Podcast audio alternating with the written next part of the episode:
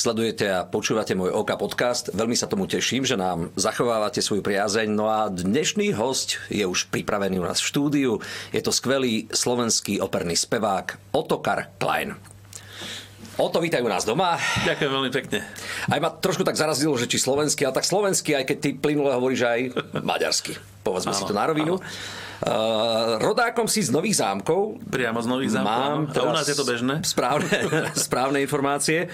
A ja vždy obdivujem uh, spevácku polohu tenor, pretože to je vždy taká elita podľa mňa medzi, medzi opernými spevákmi. Máš nejaký iný názor? E, túto moju premisu? Ďakujem pekne, dobre to padne. Samozrejme, ja si vážim každého môjho kolegu a všetkých spevákov a aj muzikantov, s ktorými mám možnosť spolupracovať. Takže ja to nejak tak nekategorizujem, ale samozrejme ten tenor je taká špecifická a nie celkom normálna vec, pretože mužský hlas nie je nastavený na tú vysokú tesitúru. Mm. Je to taká kráľovská zasa záležitosť. Ten Áno. tenor vždy, keď sa ozve to povestné C3, tak to je niečo, čo dvíha mnohých fanúšikov zo stoličiek. Uh, my sme sa spoznali v rámci rôznych projektov, či je to uh, projekt v Slovenskom Betleheme, ale aj novoročné koncerty v Bruseli. Vždy si na mňa teda pôsobil tak veľmi uveriteľne a, a tak, tak vznešene a honosne, keď si spieval.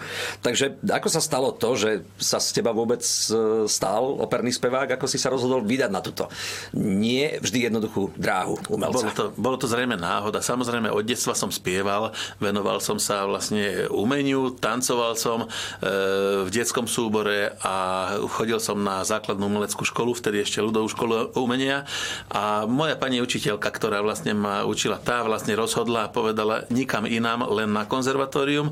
No a potom neskôr mm, aj napriek napriek tomu, že to nebolo vôbec jednoduché a e, v tých počiatočných rokoch som na konzervatóriu mal značné problémy, pretože som znova mutoval a ten hlas sa proste menil, ale mal som možnosť študovať u úžasnej pani profesorky, pani Livorovej a tá zo mňa v podstate mm, urobila speváka. Hm. A keby si pospomínal možno tvojich spolužiakov, konškolákov e, v rámci slovenskej opernej scény, e, s kým každým si sa stretol počas štúdií? Hm, priamo v ročníku som mal niekoľko dobrých e, spevákov, ale aj v triede pani Livorovej, či už je to Dalibor Jenis, Eva Jenisová, Terka Babiaková, ale z toho ročníka Denisa Hamarová, dnes už režisérka, speváčka Andrea Hlinková, ale kopec ďalších e, kolegov, s ktorými sme sa stretávali. Palko Remenár, dlhé roky sme spolu vedľa seba pôsobili na doskách SND, ale aj všade vo svete naozaj je to plejáda úžasných spevákov. Aj sa ešte zvyknete stretávať nejaké tie e, také záležitosti v rámci stretávania sa poročníkovom? Funguje to medzi Určite, vami? určite áno. Či je tam taká rivalita, že kto z koho? Mm, rivalitu treba zabudnúť. Naopak, myslím si, že tak, jak aj s tebou sú medzi nami priateľské, dobré vzťahy a vždy sa teším, keď mi niekto zavolá, alebo keď si zavoláme, keď sa niekde stretneme, keď máme možnosť spolu spievať. To sú tie najkrajšie zážitky. Dočítal som sa o tebe, že tvoj debut sa datuje do roku 1999. Národné divadlo Praha, Smetanová, Predaná nevesta. Podľa mňa je toto taký ten pomyselný Olymp v rámci tu našej tej nejakej československej uh, speváckej scény. Určite áno, to sú nezabudnutelné roky. V podstate som ešte bol na Vysokej škole muzických umení, keď práve Mirko Fischer, vtedajší režisér, ja som uh, spieval vtedy v komornej opere a on ma požiadal, aby som prišiel zaskočiť do Slovenského národného divadla najprv do menších rolí z v opere Čarovná flauta Mozartovej Zasvetenca a ozbrojenca. A následne um, Jurkovi Hrubantovi som predspieval a Počas môjho predspievania v Bratislave v Národnom divadle hneď zavolal dvom kolegom do Prahy a do Budapešti, vtedajšiemu riaditeľovi eh, pánovi Prúdkovi a Atilovi Filopovi do Budapešti. A veľmi spontánne, chlapci, mám tu šikovného mladého chlapca, mohli by ste si ho vypočuť. E, následne hneď ďalší týždeň som išiel predspievať do Prahy a pripravovali novú produkciu predanej nevesty. E, vtedy to bolo také zaujímavé, pretože to bolo slovenské obsadenie. E, Mirko Dvorský spieval Jeníka, Evka Jenisová, ktorú som mu spomínal, Maženku a mňa obsadili teda do role Vaška. A čo bolo naozaj úžasné, vtedajší šéf-dirigent opery počas e, tlačovej konferencie pred e, premiérou opery dostal otázku, prečo obsadil, alebo prečo boli obsadení do hlavných postav výlučne slovenskí speváci. A vtedy tak spontánne to z neho vyšlo, lebo my tu momentálne takých nemáme. Mm. A to bolo neuveriteľné niečo také počuť, lebo mám úžasných kolegov aj, aj z Čiech, z Prahy, z Brna, rôznych divadiel, ale keď šéf-dirigent opery povie niečo takéto, takúto vetu, tak to veľmi dobre padne. Ja som bol naozaj začína, začínajúci a som si nesmierne vážil, že môžem stať vôbec prvýkrát na pôde opery Národného divadla v takejto roli. O to ako veľký rešpekt pre tebo. Ja, keď som teda čítal tvoje CVčko na e, internete podľa dostupných zdrojov, tak tu čítam a vidím, že Viedeň, e, Drážďany, Opernhaus Zürich, e, Kolín, Amsterdam, Trieste, Taliansko, Boloňa, to isté, Neapol, Tokio. Jak sa toto všetko dá stihnúť? Toto mi vysvetlí. Boli to úžasné roky a práve vďaka tým trom riaditeľom, že som mal možnosť potom už pravidelne spievať v Prahe, v Bratislave a v Budapešti, následne ma oslovili z Viedne. A keď sa mi podarilo prvýkrát zaspievať e, vo Viedenskej štátnej opere, bol to Barbier zo Sevily, e, predstavenie, e, začali sa ponuky naozaj valiť a mal som neskutočne veľa možností. Možno Veľmi zaujímavým momentom bolo pre mňa spievanie v Berlínskej štátnej opere E, s Danielom Barenboimom, keď som mal možnosť následne spievať e, v Milánskej Laskále. Samozrejme odtiaľ som išiel do Ameriky, všetky veľké divadla v Nemecku, ktoré boli dostupné, som mal možnosť vyskúšať a mal som v nich možnosť e, spievať. Ale čo bolo dôležitejšie, vždy som mal možnosť v nich spievať opakovane. A to ja vždy zdôrazňujem, že nie je úžasnou vecou niekde byť pozvaný a zaspievať tam raz, ale dostať možnosť spievať niekoľkokrát a prípadne aj viacej operných titulov, pretože to znamená, že si ťa vážia, alebo že si odspieval, alebo urobil dobrý kus roboty a chcú ťa aj na ďalší krát a oslovia ťa. A to je to najdôležitejšie. A takto vďaka tomu, aj možno vďaka slušnej agentúre som mal možnosť prejsť kus sveta. Ako vyzerá to zákulisie, príprava mm, na debut, e, povedzme v takýchto priestoroch, ako sú Drážďany, Viedeň, e, istý čas tam žiješ, alebo iba chodievaš na nejaké skúšky, ako to celé vzniká? Ono v podstate ten skúšobný proces trvá mesiac až dva mesiace a následne väčšinou je človek obsadený na konkrétne 5 až 10 predstavení. No a následne, pokiaľ sa tá opera ešte robí aj v ďalšom a pozvú ťa, je to fajn, ale väčšinou tam je to ten typ stagione divadla, že sa odohraje určitý počet predstavení a prichádza potom ďalší titul. No, Spie, áno. Spieva sa v akom jazyku? Ešte to mi prezrať. Je to vždy e, Väčšinou v origináli, v origináli alebo jak si to práve želajú. Áno, konkrétne, konkrétne divadla. Mm, zažil som aj také žartovné situácie, keď som mal možnosť operu spievať vo viacerých jazykoch a mm, prišlo predstavenie a narýchlo ti naskočí napríklad text inej reči. Aj to sa už stalo, ale mm, väčšinou, väčšinou som spieval v originálnej verzii. Keď ste boli v Japonsku, tak ste spievali teda asi nie japončinou, to je veľmi krkolomný jazyk na spev. Je to krkolomný jazyk, ale poviem pravdu, aj na to som mal zážitok. Sme robili veľký koncert s japonskými kolegami, kde som bol sám ako solista zo zahraničia a um, bolo to v povestnej Santori Hall, čo je o to vzácnejšie a um, aj v rámci orchestra človek vždy tam stretol niekoho blízkeho, či už z Čiech, zo Slovenska, z Maďarska, alebo ruských kolegov a pri, prišli príhody. No a ja som netušil, že práve v Japonsku majú oblúbenú pieseň, ktorá sa vďaka slovensko-japonským vzťahom, vzťahom tam udomácnila a to je Horela Lipka Horela.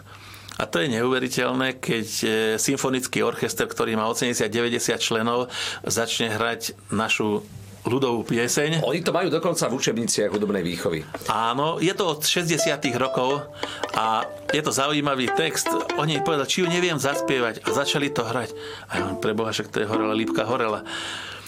Tak mi napísali text a na koncerte som následne o dva dní zaspieval túto pieseň v japončine, čo som sa nikdy predtým e, nestretol postavila sa celá hala. Japonci sú veľmi e, strohí a tie emócie nejakým spôsobom nevydajú zo seba, ale pribehli na kraje javiska pódia, tam tlieskali a proste velebili kopec e, ľudí potom čakalo po koncerte mm, aj v zákulisí, ale dole hlavne pred vstupom pre umelcov za, za divadlom. Ja tu mám husle, už som na nich aj brnkal, normálne, že...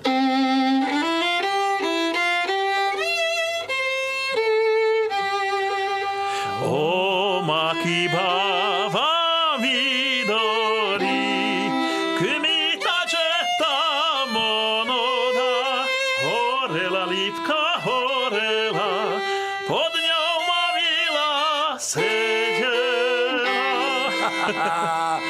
Japonsko-slovenská verzia tejto obľúbenej, naozaj obľúbenej slovenskej piesne. Paradox, že ten text som si zapamätal, ale teším sa, ďakujem za oprášenie.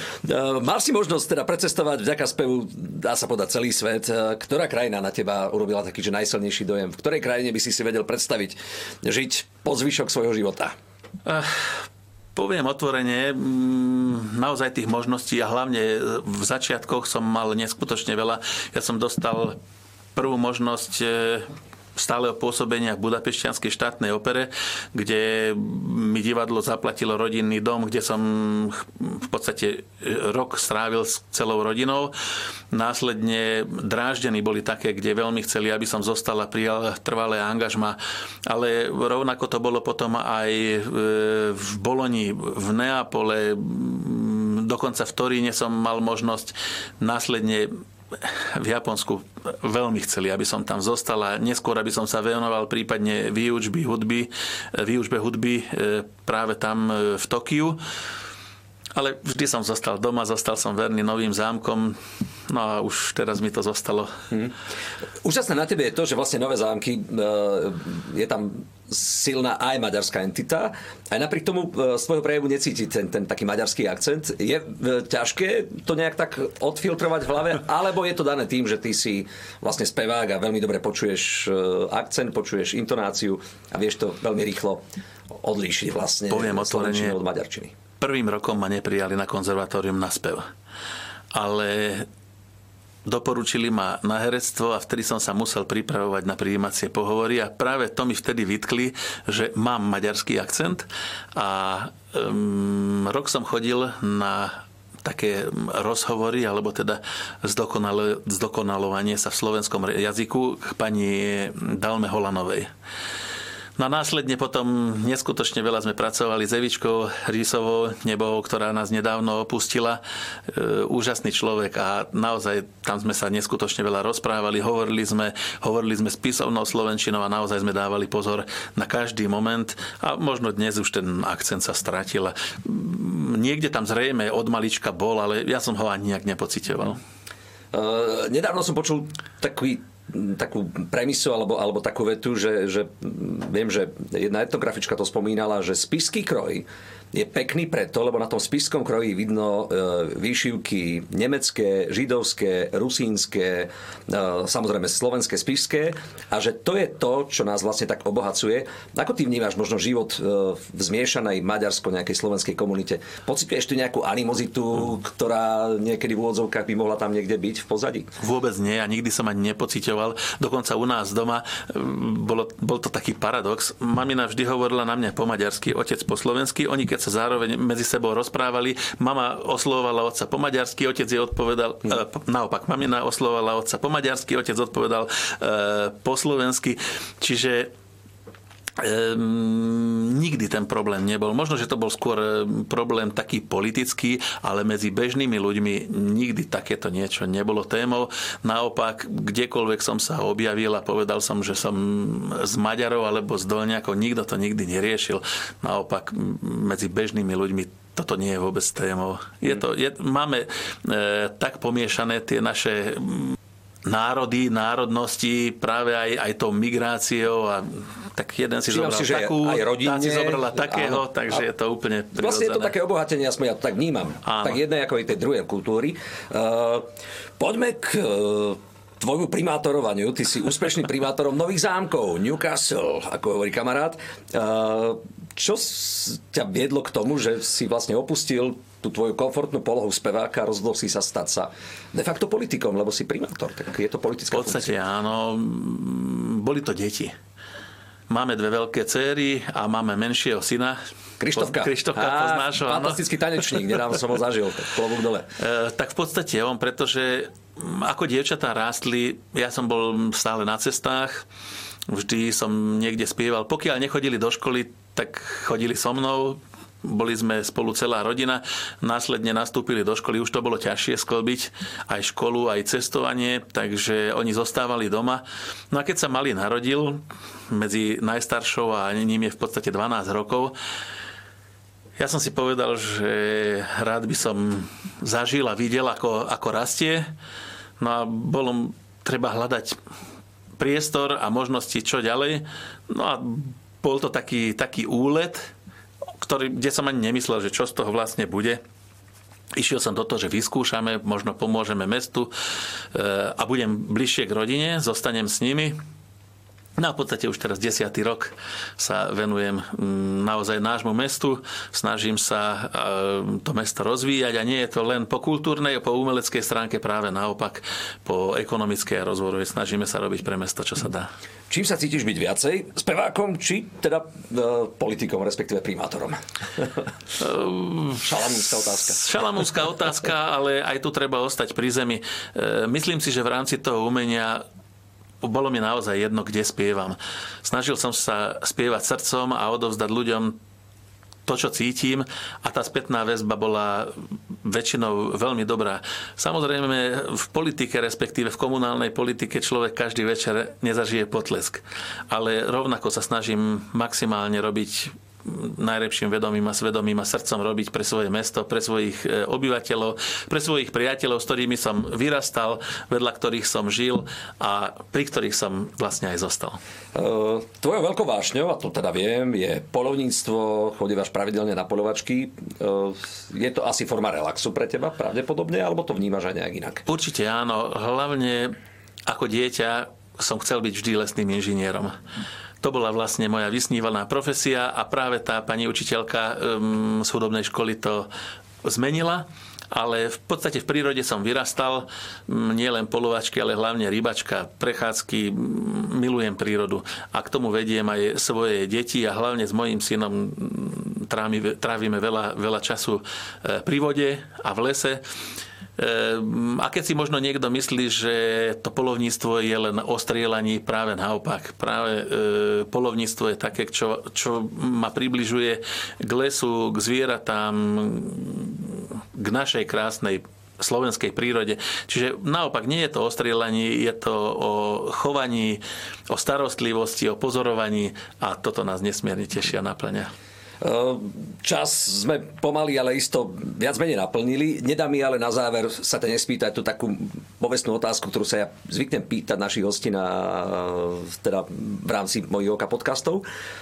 Tvoje také nesplnené sny, máš ty niečo, čo sa ti teda možno ešte v živote nepodarilo dosiahnuť, lebo dosiahol si toho naozaj veľmi, veľmi veľa, ale vraví sa, že človek, ktorý nesníva, strátil zmysel žiť. Tak tie tvoje sny sú aké?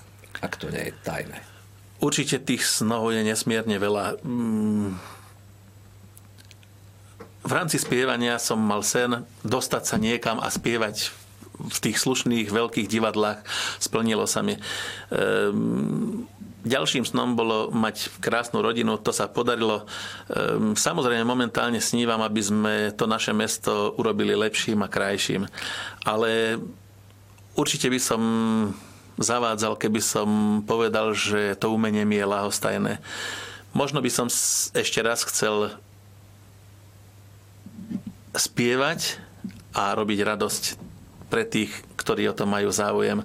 Takže mm, to umenie mi neostalo lahostajné, aj keď viem, že možno už nikdy nebudem tam, kde som bol na vrchole svojej kariéry, ale poteší ma, keď budem môcť zostať niekde aj trošku spevákom a poteší ma, keď bude naše mesto ešte viac úspešné, ako je momentálne. Dobrá správa pre našich poslucháčov a divákov znie, že ty si na spev nezanevrel, čas od času si to spolu strihneme na pódiu v rámci nejakých spoločných vystúpení. A je to pre mňa úžasný zážitok no. a poviem, že je to paradox, ale tak, jak je to tvoj OK podcast, tak, tak ono ho, tak v našom, našom prípade, v našej situácii je to koncert OK plus OK. Otokar Klein, OK podcast. Ondro viac menej to dokopy. Presne tak. Pokojne to môže byť aj tvoj podcast a viac menej dnes to bolo hlavne o tebe. Uh, o to ďakujem za tvoj vklad, za tvoj prínos, za to, že, že tento svet je bohatší a krajší a vďaka tebe. Silno ti držím palce v ďalšom živote, tak profesnom ako aj tom našom hudobnom, pretože to je to, čo ma aj mňa, ako tvojho veľkého fanúšika, naplňa radosťou a obdivom. Ďakujem veľmi pekne. Ja si nesmierne vážim, že som tu mohol byť, aj keď som to nepredpokladal, ale, mm. ale vďaka priateľstvu a možno spoločným umeleckým zážitkom sa to podarilo. Ďakujem. Nesmie, to. Nesmieme ale skončiť slovom, pretože v tvojom prípade by to bola veľká škoda. Nedohodli sme si to, to len na Margo toho, aby naši tak som zvedavý, čo si vymyslel na mňa. Teda vedeli, že nič nie je pripravené. Ne?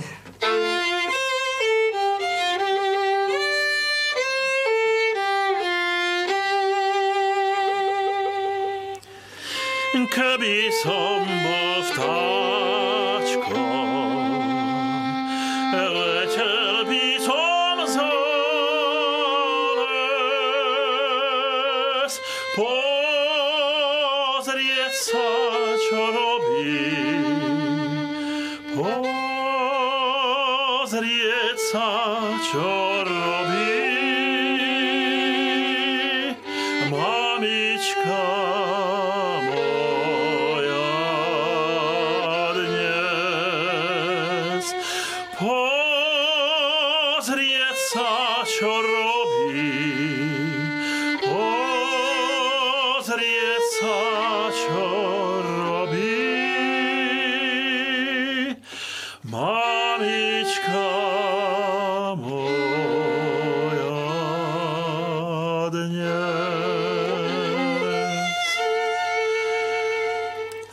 kosielku mi šije.